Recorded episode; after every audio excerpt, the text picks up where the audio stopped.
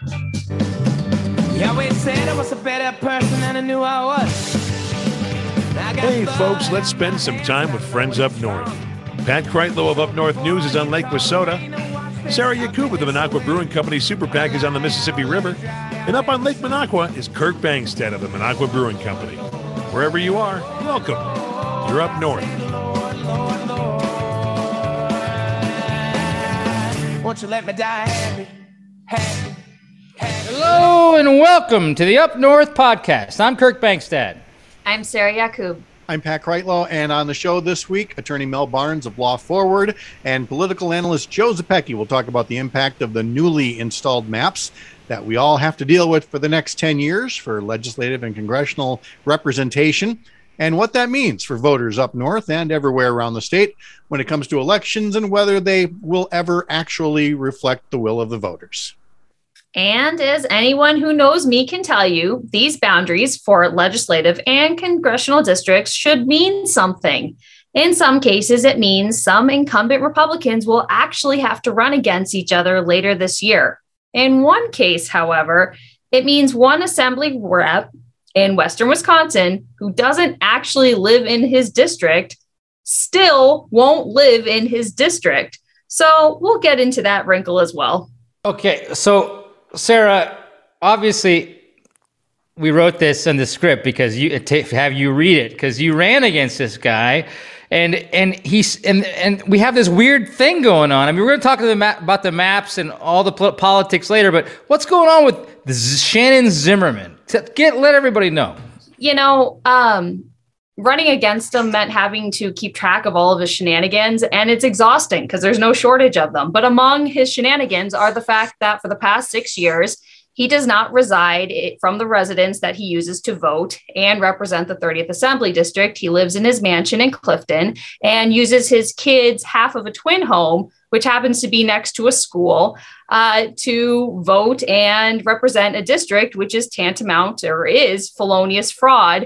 Um, I actually did the math on it. And if you were ever actually prosecuted, we're talking 300 plus years of prison exposure and millions of dollars in fines. So it, it's just past the point of absurdity. But the best part is it's a matter of public record. So there's something, uh, there's a, a tax credit that we get for our primary residence, and you have to certify that it is your primary residence and it's a public record. So if you look up where Mr. Zimmerman collects his tax credit for his homestead, it's Clifton. It is never the residence he uses to vote and represent the 30th. And in addition, in uh, in an article we updated over at upnorthnewswi.com, uh, we note that in addition, uh, he and his wife used their Clifton address uh, as their home uh, as they filed paperwork in Florida for condominiums there. Uh, the Wisconsin Elections Commission has dismissed complaints up to this point. Don't know that that would happen if the uh, tables were turned. Uh, and I guess, Sarah, local authorities could have had the chance to do something about this and have politely declined, it sounds like. They have, and you know, uh, you know, Josh Kaul's got his hands full, and respect the good work he's doing. But he's looking to local justice systems to fix local political problems, and we know from you know 1930s Chicago, it just don't work that way. We need the bigger fish to come in and say enough. The law matters. So if I- this I is will- happening, oh sorry, oh, is this happening in your district or you're not your old district? I don't, I don't know if you're running again. I'm not even going to ask, but uh, just imagine how that's going on everywhere else. Well, it, it's gone on throughout the state because, again, that that is Sarah's story about redistricting, and as we've talked about before, the the map lines are a little cleaner this time around because they gerrymandered the seventh congressional district ten years ago to protect Sean Duffy from me when I was running against him in 2012. They drew the line right up to, but not quite around my house. So you know, th- th- this is not stuff that's on the up and up, and uh, we've kind of normalized the gerrymandering process based on what happened in the state Supreme Court last Thursday. We're going to get into that next with Mel Barnes from Law Forward to talk more about what the Supreme Court ruled and uh, what it means for the rest of us voting for the next several cycles. We'll be back in just a bit. You're up north. Just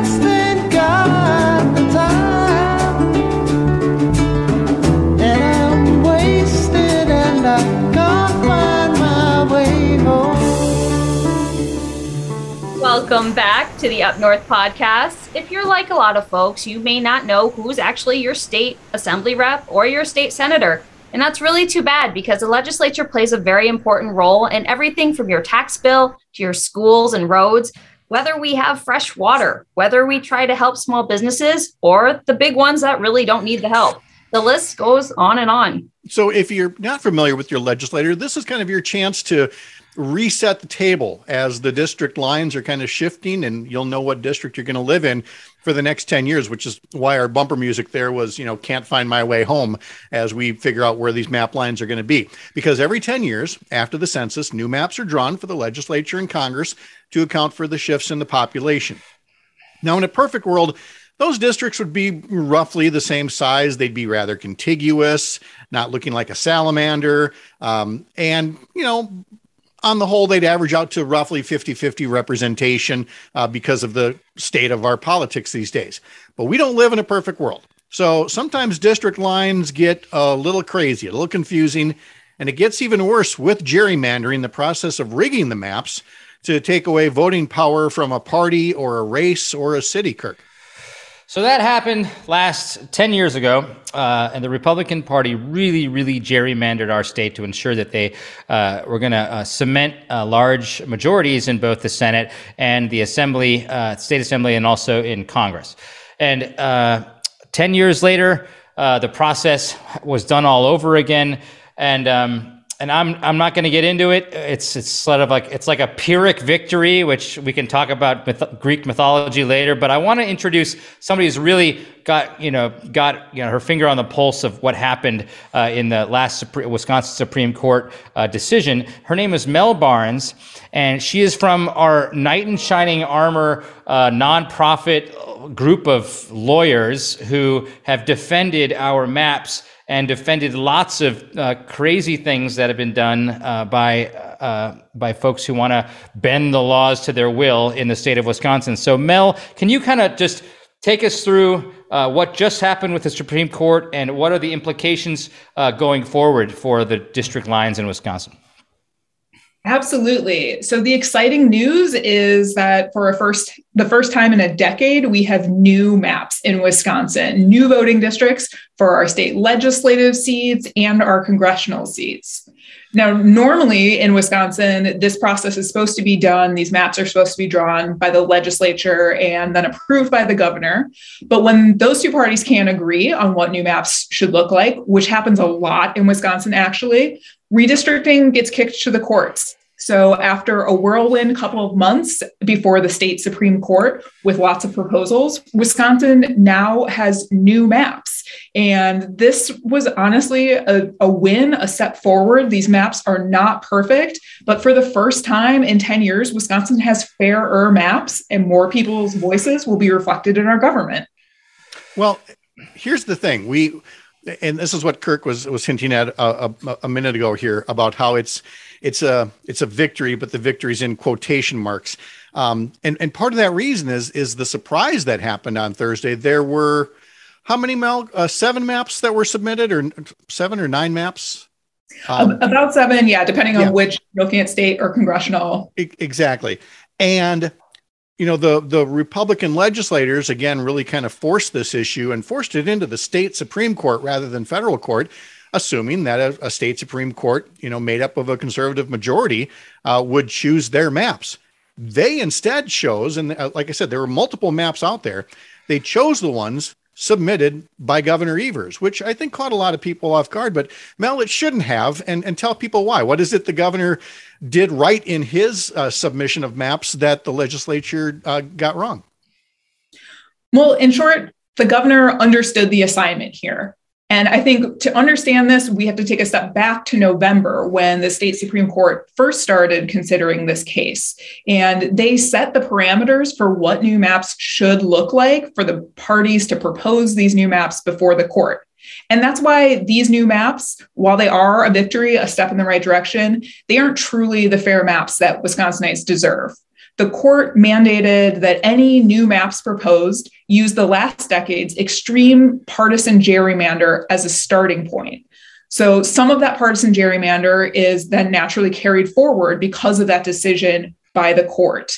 But when the court said, we want you to make as few changes to the old maps as possible to balance the population and comply with the law, that's what the governor did. Instead of drawing brand new, fair maps that would fairly represent Wisconsin, he followed the court's directions. The legislature, on the other hand, honestly, I think got a little greedy. They made some changes that would have made the partisan gerrymander even more extreme than it had previously been. And they were changes that weren't necessary to balance population or comply with the law.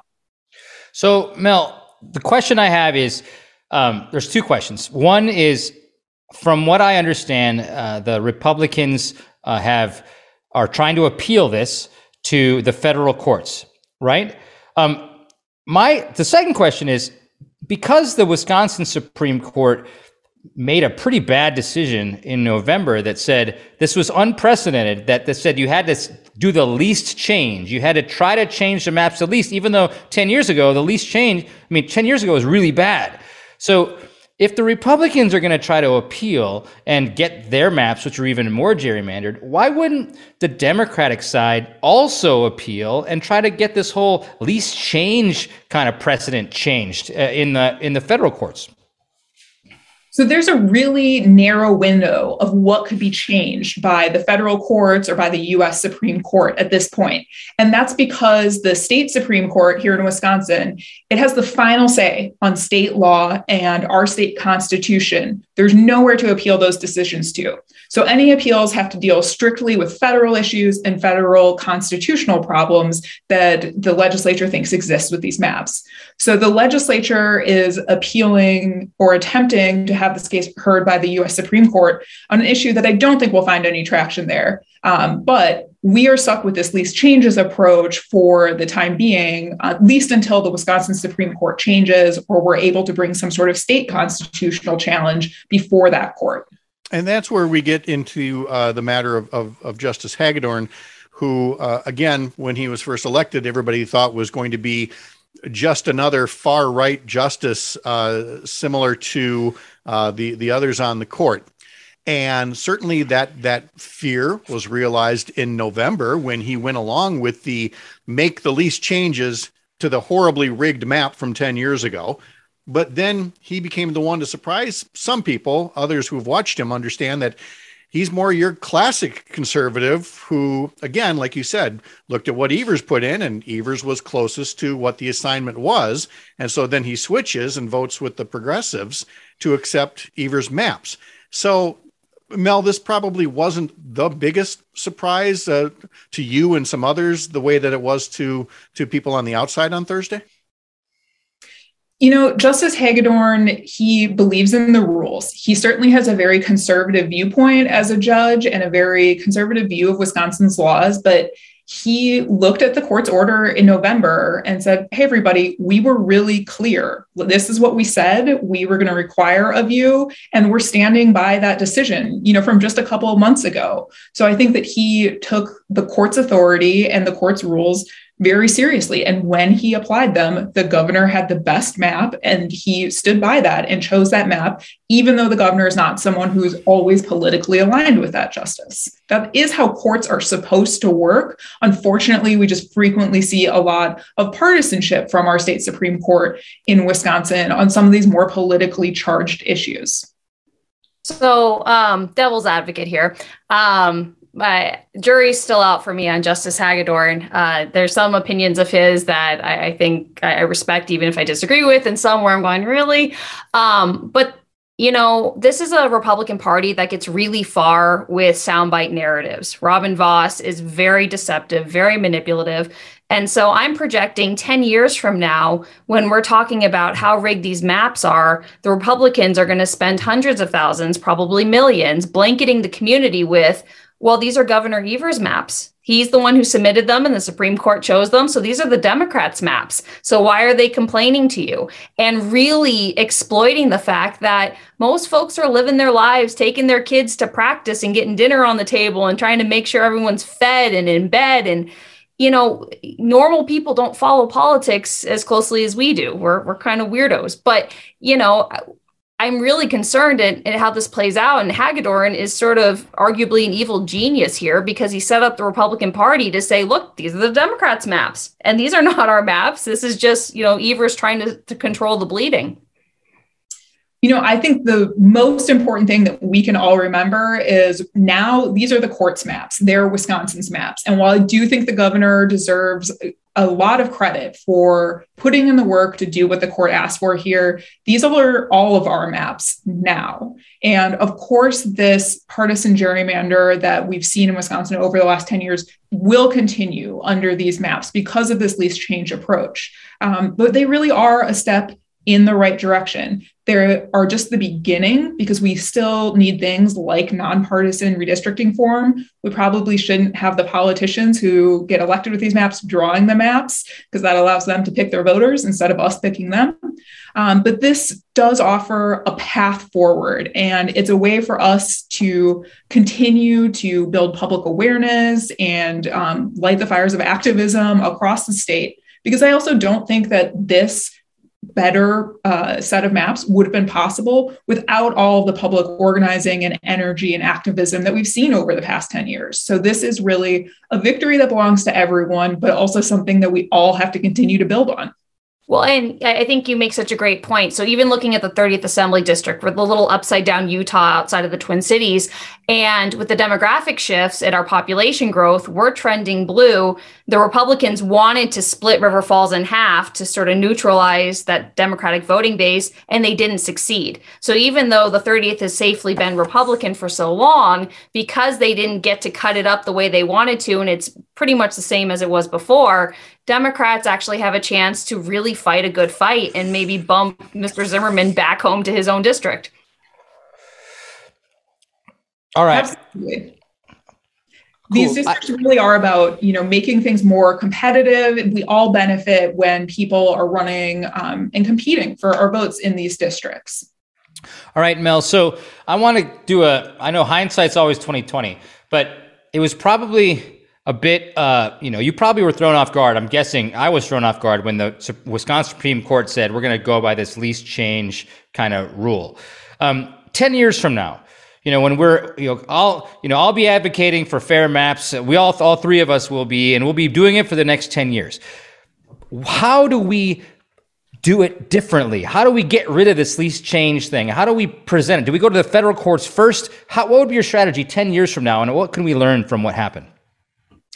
I think the most important thing that we all need to remember about this least change approach is this is how our state Supreme Court chose to approach this issue this time around. There is nothing in our state constitution that requires this least change approach, nothing in our laws, which is one of the reasons that we at Law Forward push back so hard against it, saying this wasn't the appropriate approach for our state it's completely unmoored from our constitution and the way we've redistricted in the past in our state.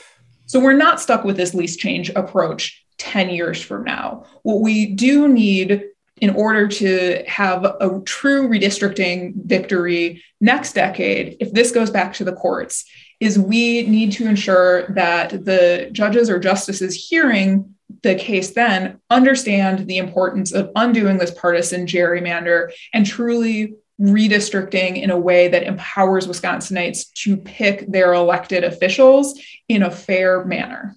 And, and, yet, it could go horribly the other way. And we saw that in the dissents from the conservatives, Annette Ziegler, Pat Roggensack, but especially Justice Rebecca Bradley, who went so far as to advocate something that I had warned about months ago.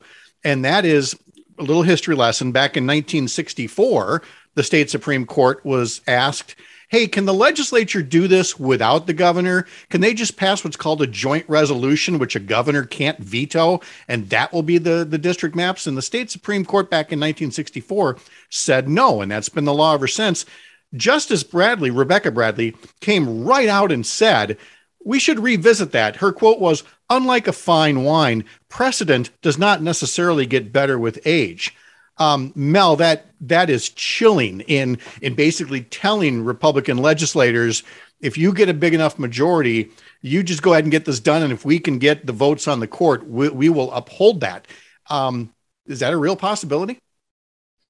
It's certainly a deeply disturbing comment. I want to be clear that Wisconsin's constitution does not allow redistricting by joint resolution. That's why the court held that way back in the 1960s, and it's why they continued to point to that decision as the reality and the law of the land in Wisconsin today what we need to do when we're thinking about the ways to reform redistricting and make the process better is to make it less political, not more political. Removing checks and balances from this process will not ensure fairer voting districts for anyone in Wisconsin. But I want to be very clear in Wisconsin, when these maps are being contemplated and approved through the political process, that requires the governor's participation. And when we run into an issue where we can't get the legislature and the governor to agree, which again, Wisconsin does nearly every decade, though that's when we bring in the courts and they draw the maps. In the past, it's been the federal courts. This time we saw it go to the state Supreme Court for certainly the first time in my lifetime. Um, but that is the role of our branches of government. Exactly. And we we so appreciate Mel your your willingness and everybody at Law Forward to take this on and, and be an advocate for those fair maps. Mel Barnes, thanks again. Great to talk to you tonight. Thank you all so much. When we come back, we will move away from the legal wranglings over the new maps and discuss what it means for you, the voter, and for politicians. We'll have political analyst Joe Zepecki with us up next. You're up north.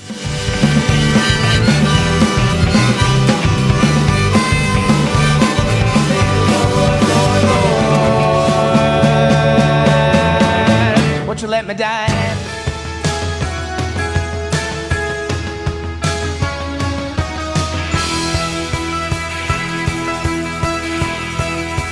Welcome back to the cabin. This is the Up North podcast. I'm Pat Kreitlow along with Kirk Bangstad and Sarah Yakub, and we picked the Go Go's uh, vacation uh, just to send off the legislature. They are a full time legislature, classified as such. They get paid for the whole year, but they've decided to take a 10 month taxpayer paid vacation. Uh, so, one of the last things that happened before they skipped town was the uh, redistricting case that they were involved with. But uh, otherwise, we're Sarah, we're just kind of left to our own uh, devices to talk about the legislature and Congress from here.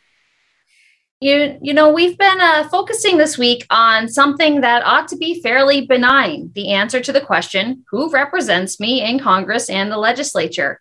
It's an answer that changes every 10 years as new maps are drawn after the census. And the changes can mean a lot in determining who gets to hold power, write budgets, pass laws, and so on. Joining us now to analyze the new maps is Joe Zepecki, a strategic communications expert with presidential, Senate, gubernatorial, and other campaigns. Nice to have you here. Welcome. Thanks for having me. All right. So, Joe, before we before I ask the first question, I want to uh, piggyback on what on what Pat just said. It's it's hilarious. These guys, the last thing they do is gavel out for ten months, but the the the the thing they did right before that was basically gerrymander the maps to ensure themselves that they they wouldn't get defeated, or most of them wouldn't get defeated. So they, it didn't matter if they angered their constituents uh, by taking ten months off and still getting paid fifty thousand dollars a year to do that. So, oh my gosh, it blows my mind. Um, nice work if you can get it, huh? well, well, that's the thing, right? I mean, where else in the world can you write yourself into a no-show job, right? Mm-hmm. Usually, somebody else has to be corrupt. So I think uh, actually, uh, uh, some uh, legislator somewhere else in the country, not in Wisconsin, got busted for that today for you know having a no-show job, and that feels like one of those you know relics of a bygone era. We don't do that anymore unless you're a member of the Wisconsin Republican majority in the state legislature. Wasn't wasn't there a movie where like this guy was relegated to like the basement. Like he kept he was on the payroll for like years and years and they kept on moving him like further and further away because he was such a disaster. So he showed up every day in the basement just clocked in and clocked out and he got paid for it. Oh, I, I, served with people like that. Office space. Hey joe let's let's tackle first off the whole notion of um, you know, these new maps aren't the best, but they could have been a lot worse. I mean, look, that may be true, but to me, that only normalizes how much the Republicans have cheated, that we're somehow happy that the court allowed the old cheating standard to dictate these new maps instead of them being allowed to, to rig the maps even further. Um, is that your view too, that we, you know, calling this a victory is, is a stretch or Are you personally satisfied with what the court ordered? I am often heard saying that multiple things can be true at the same time. And this is going to be one of those times. I'm just going to preview that for you. Listen, it is good that the overall landscape is better than it has been for the last 10 years, right? Uh, nobody w- expects, and it's just not realistic that an outcome we were going towards was all of a sudden we would have 33 competitive Senate districts and 99 competitive assembly districts. That's just not how this works. And so the fact that we, for the next 10 years, have based on the last 10 years worth of numbers, 15 competitive assembly districts, six competitive Senate districts, and you know the first congressional district being more competitive. That is progress, and that's a good thing. Now, the other thing that is true at the same time is I think there's a fair criticism that when we spend so much time worrying about the maps and the lines, it can become a self defeating prophecy. And so those are the two distinct thoughts that I kind of hold in my head at the same time. It's great that we got better maps. The, the job is not done, but it's not going to be done 10 years from now either, unless we go out and win races under these lines. All right. So let's actually talk about the races. So, um, I want to start with, you know, start from the top. These district lines don't they don't matter for the U.S. Senate because the whole state votes for two senators, every, you know, every six years. So we have to start one step below, and that's for the congressional races. So I'm going to let's talk first about the congressional races, and Sarah, you can we can talk, uh, you can ask about the uh, Senate and the Assembly ones. But so Joe, where are we? What was going on before the maps, and what's going on after the maps in terms of the uh, congressional, this, all the congressional seats in Wisconsin? Yeah, so really for the last 10 years, the only competitive congressional district in the state of Wisconsin has been the third, which runs along the western border. It's Ron Kind country. Um, and that was one of the closest uh, congressional elections in the country. It was one of the very few districts where like Trump won in 2016 and a Democrat, Ron Kind, won that district. And that that evolved over time, okay? Because I'm looking at my notes here. In 2012, Barack Obama won the third district by 40,000 votes. Okay. Eight years later, in 2020, Donald Trump wins the third by 18,000 votes, while Ron Kind wins it by 10,000 votes. And so the third district is really the battleground. And based on those past election results, it's getting a couple points tougher for Democrats in the third district. So that one has gotten a little bit harder.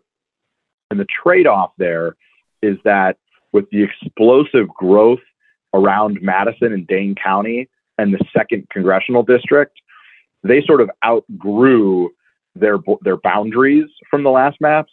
So they had to take some of those high performance Democratic areas and put them somewhere. And it looks to me like what they did was they shoved that into the first congressional district, formerly held by Paul Ryan, now held by Bryan Steil. That's southeastern Wisconsin. And that's gone from like a plus 14, plus 15 Republican lean to a plus six Republican lean. So that could get much more competitive in the next 10 years. And you know, the, the here's the thing: the third district is going to remain a dogfight, knockdown, drag out. Every single every two years, it's going to be really competitive. And it should be noted as well that a, a lot of people were hoping that the the gerrymandering between the third and the seventh um, that I mentioned a few minutes ago uh, because of, of my challenge of Sean Duffy. What they had done at the time was they took Portage County, reliably Democratic, out of the seventh district and they swapped in St. Croix County instead. So the third district has this very weird, like reverse checkmark look to it. There were folks that were, you know, kind of hoping that the that Portage County would be returned to the seventh, but that is not the case. There are there are definitely some changes there, Joe, and um, it, it is still going to be, like you said, very closely watched as uh, multiple Democrats run to to succeed Ron Kind, run against uh, you know somebody who was at the Capitol during the insurrection, Derrick Van Orden, and it it is I mean, if we didn't have such a, a, a, a big U.S. Senate race to watch and a big governor's race to watch. I mean, this one's third, but it shouldn't be a distant third in terms of paying attention. And you're saying the first is actually where people might want to look next because it's more competitive. Yeah, I, no question. Num- the third district is priority number one. The first district is priority number two. You know, there were a few years in that last decade where we were trying to relive the glory days in Northeast Wisconsin, that eighth congressional district, which was held by people like Dr. Steve Kagan, um, and, and, ultimately, and then Reed Ribble, who a Republican, but certainly what passes for a very reasonable Republican by today's standards. That's gotten away from us a little bit and is less competitive. So now one and three will be those most competitive races for the next decade. So just to follow up on the eighth, you know, I know we're all, by the way, we're all in the seventh. That's why it's called the Up North podcast. And, uh, you know, Sarah was added. You know, she is, she's from Hudson. She ran for assembly in Hudson. I ran for Congress in the seventh, growing up in Stevens Point and losing my own family's friends when I, when I ran for Congress. And Pat lost, uh, lost Stevens Point as well. so we've all been affected by this gerrymander in a big way. Um, but yeah. yeah. I was going to oh, say, we're not, but we're not we're not under any illusions here, Kirk. We we know how reliably red the the eighth, uh, the seventh is, and and that the eighth has become. So it's not like we were advocating that it was going to flip, but we were looking to see if it was going to be a bit more competitive where they put the lines. Kirk, that's what you're kind of getting at with the eighth. Well, I yeah, well for the eighth, why? I mean, because I don't know. I was kind of hoping. I was hoping that you wouldn't tell me this. I thought with Green Bay and Appleton and just I sell progressive beer up there and people like it. you know, I feel like I thought I thought it was getting more democratic up there. So, what do you think? Is that just not the case? But no, listen. Within all of these districts, there are communities that are very progressive, yeah, yeah. right? It, you know, and there are larger tranches of these new districts that are very red and very conservative. But there's also Wisconsinites can go back and forth, right? You can win tough races. You know, uh, maybe I'll set up Sarah here, but let's not forget, folks, the, the SD10, the 10th Senate district, you know, shot heard round the nation was pretty recent when Patty Schachtner knocked off Adam Jarchow, who, of course, were you know has sprung back to life and is running for attorney general now. That's for another another day. Yeah. But even like Democrats had no business being competitive in that district, but because of the political environment, how great a candidate Schachtner was, and the challenges that Jarchow had, we were able to pull a big upset there. That can still happen. You just got to work for it. But Sarah, I know we want to talk about some of these Senate districts. Absolutely. Wanted to get your take on where we should be looking for the state Senate and state assembly seats. So, on the state Senate level, the, the most interesting thing to me is that all of the competitive districts are odd numbered, right? So, the way we do this is half of the Senate is up in even numbered years, the other half is up in odd numbered years. Republicans have tended to do a little bit better in off year elections. And so now all the competitive seats will be in these midterm elections like 22 and 24 and 18. So the you know some of them that were competitive are going to remain competitive. Senate District 5 outside of Milwaukee, that's sort of the suburban, you know, one of those collar communities. Um, SD 17, SD 31, 25.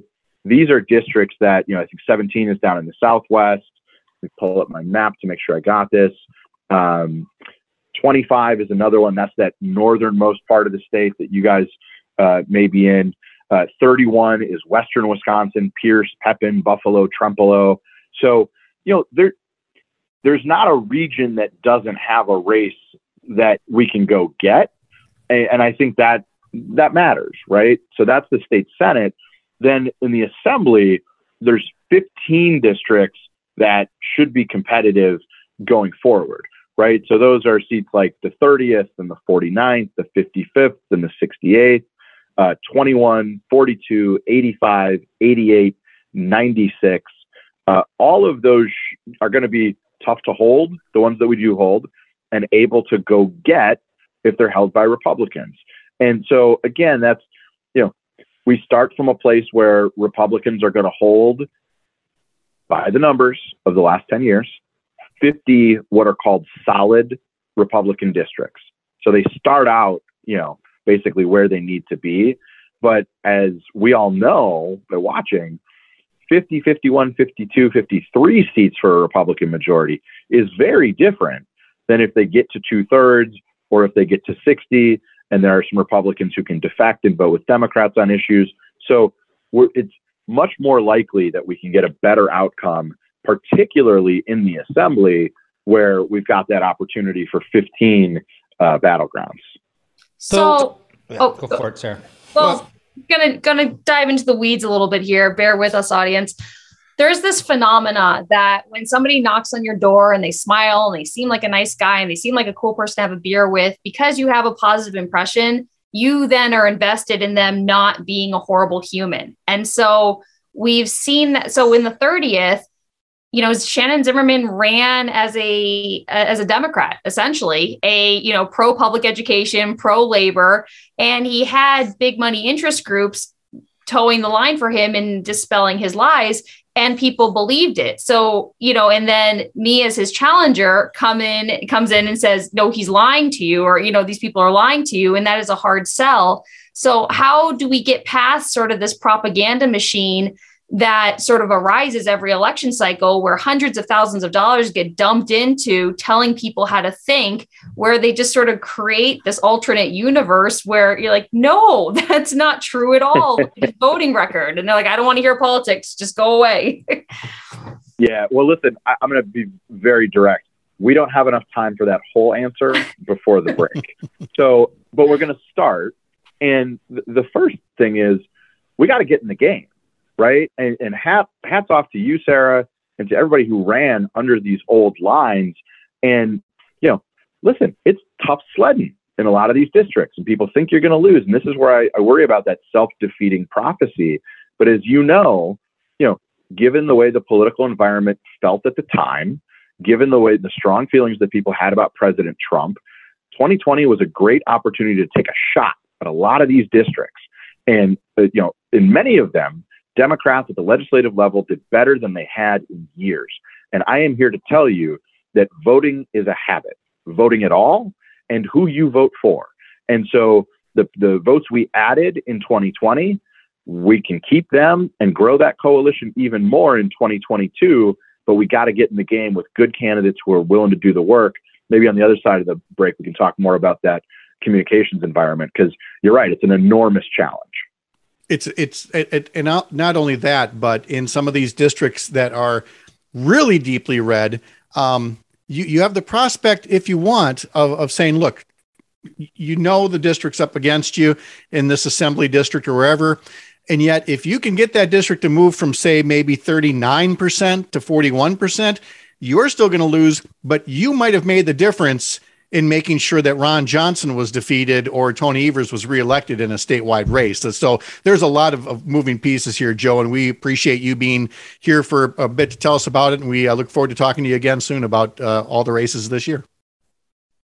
Sounds good. I look forward to it as well. Thanks all. All right. Thanks, Joe. We'll be back to wrap up the show in just a moment. You're up north.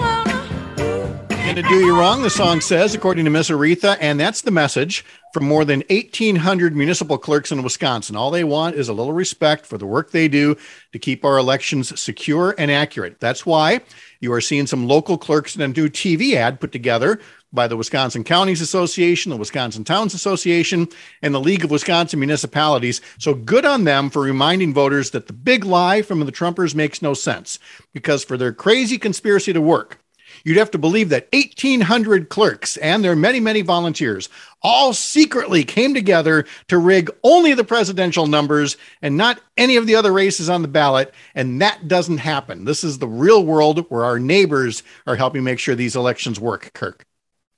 All right. So, Pat, you know, and Sarah, you know, we've we've often ended. I think I've read some of the stuff from the Sermon on the Mount. I think we had some Christmas carols uh, where we where we talked about you know where we just really like dug deep. Well, Joe here is, is a campaign manager. This guy, this guy, you know, speaks at rallies, and and instead of me doing my little kind of motivational speech at the end, I wanted to hand the floor to Joe because he really is passionate about about making some good change in 2022, and I wanted everybody to, to hear from Joe. Reverend Zepecki, take it away. oh boy. Well, I want to jump off of what Sarah said. You know, it is hard in these local races to talk down your neighbors, your fellow community members. And we know that politics can get ugly and divisive and and people just don't want anything to do with it. But we need good people to step up and get in the fight. And you can do that and drive a message in this communications environment using all of the tools, including online, like never before. And you can do it in a way that doesn't play the Republican game, where you're the person you're running against is somehow your enemy. No, they're not. They're your opponent. And one of the things that's being lost, and if you're running against an incumbent Republican and you don't want to tear them down, lead with that. Hey, I like our legislator too. I'd happily have a, a pop with him at the end of the bar. But when he goes to Madison, he's not working for us. He's in in lockstep with a Republican Party that has cost us so many opportunities across the state of Wisconsin and right here in the North Woods. And then you just rattle off a couple of them, right? Lip service isn't providing greater access to health care and EMS drivers in the North Woods. Republicans are standing in the way of money for hospitals. Republicans are standing in the way of a hemp and marijuana grow industry that could create lots of good paying jobs and make the Northwoods a community that people want to come back to to live and stay and play. And you can do all of that without feeling like you're poking your neighbor's eye out. That's what we have to do. And it starts with good people getting involved, stepping up and running, even if it's against the odds. Because if good people do nothing, we know what we lose. So get in the fight. Uh, you know, there are lots of resources that'll support you. Heck, I'll drive up there. I'm coming up this summer to St. Germain. So on my way, I'll stop and talk to anybody and get them the tools they need. So yeah, I mean, and and you're so right. So I mean, I I lost my race. Sarah lost your race in 2020, but you know what? Uh, Biden won by 20,000 votes. And there was 5,000 more people that showed up and voted uh, in, in, in the 34th Assembly District in Minocqua and Rhinelander that, that, that showed up for Hillary Clinton in, uh, in 2016 that showed up for Biden. That, that, that little stuff matters when you have 20,000 votes. So, so yeah, I encourage everybody to run uh, in, in, up north, even though you might lose. We need every single, we need good people for sure. What do you think, Sarah? Did, did are you convinced? You, you want to make I, an announcement? I love it. And actually, if I didn't have to point to all of Zimmerman's, you know, unethical dealings. He actually is a cool guy to have a beer with if you don't need him to, you know, represent you. So I, I think it's absolutely brilliant. It's just one. It again, we're dealing with, and I mentioned this in in my editorial this morning uh, for Up North News uh, in the morning newsletter. That you know there there are much like I discovered in my first career. There are people who want to be TV journalists, and there are people who just want to be on TV and they don't take the craft seriously.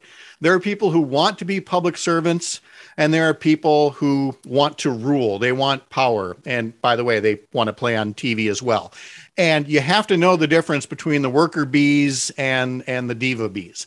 And if, if you find those worker bees, if you've got one in your community, encourage them to run, get them connected with Joe, and uh, let's get them on the ballot. Uh, thank you, Joe, Sarah, Kirk. Thanks to our guests, uh, Mel Barnes as well. And thank you for joining us at the cabin. You come on back up north next week.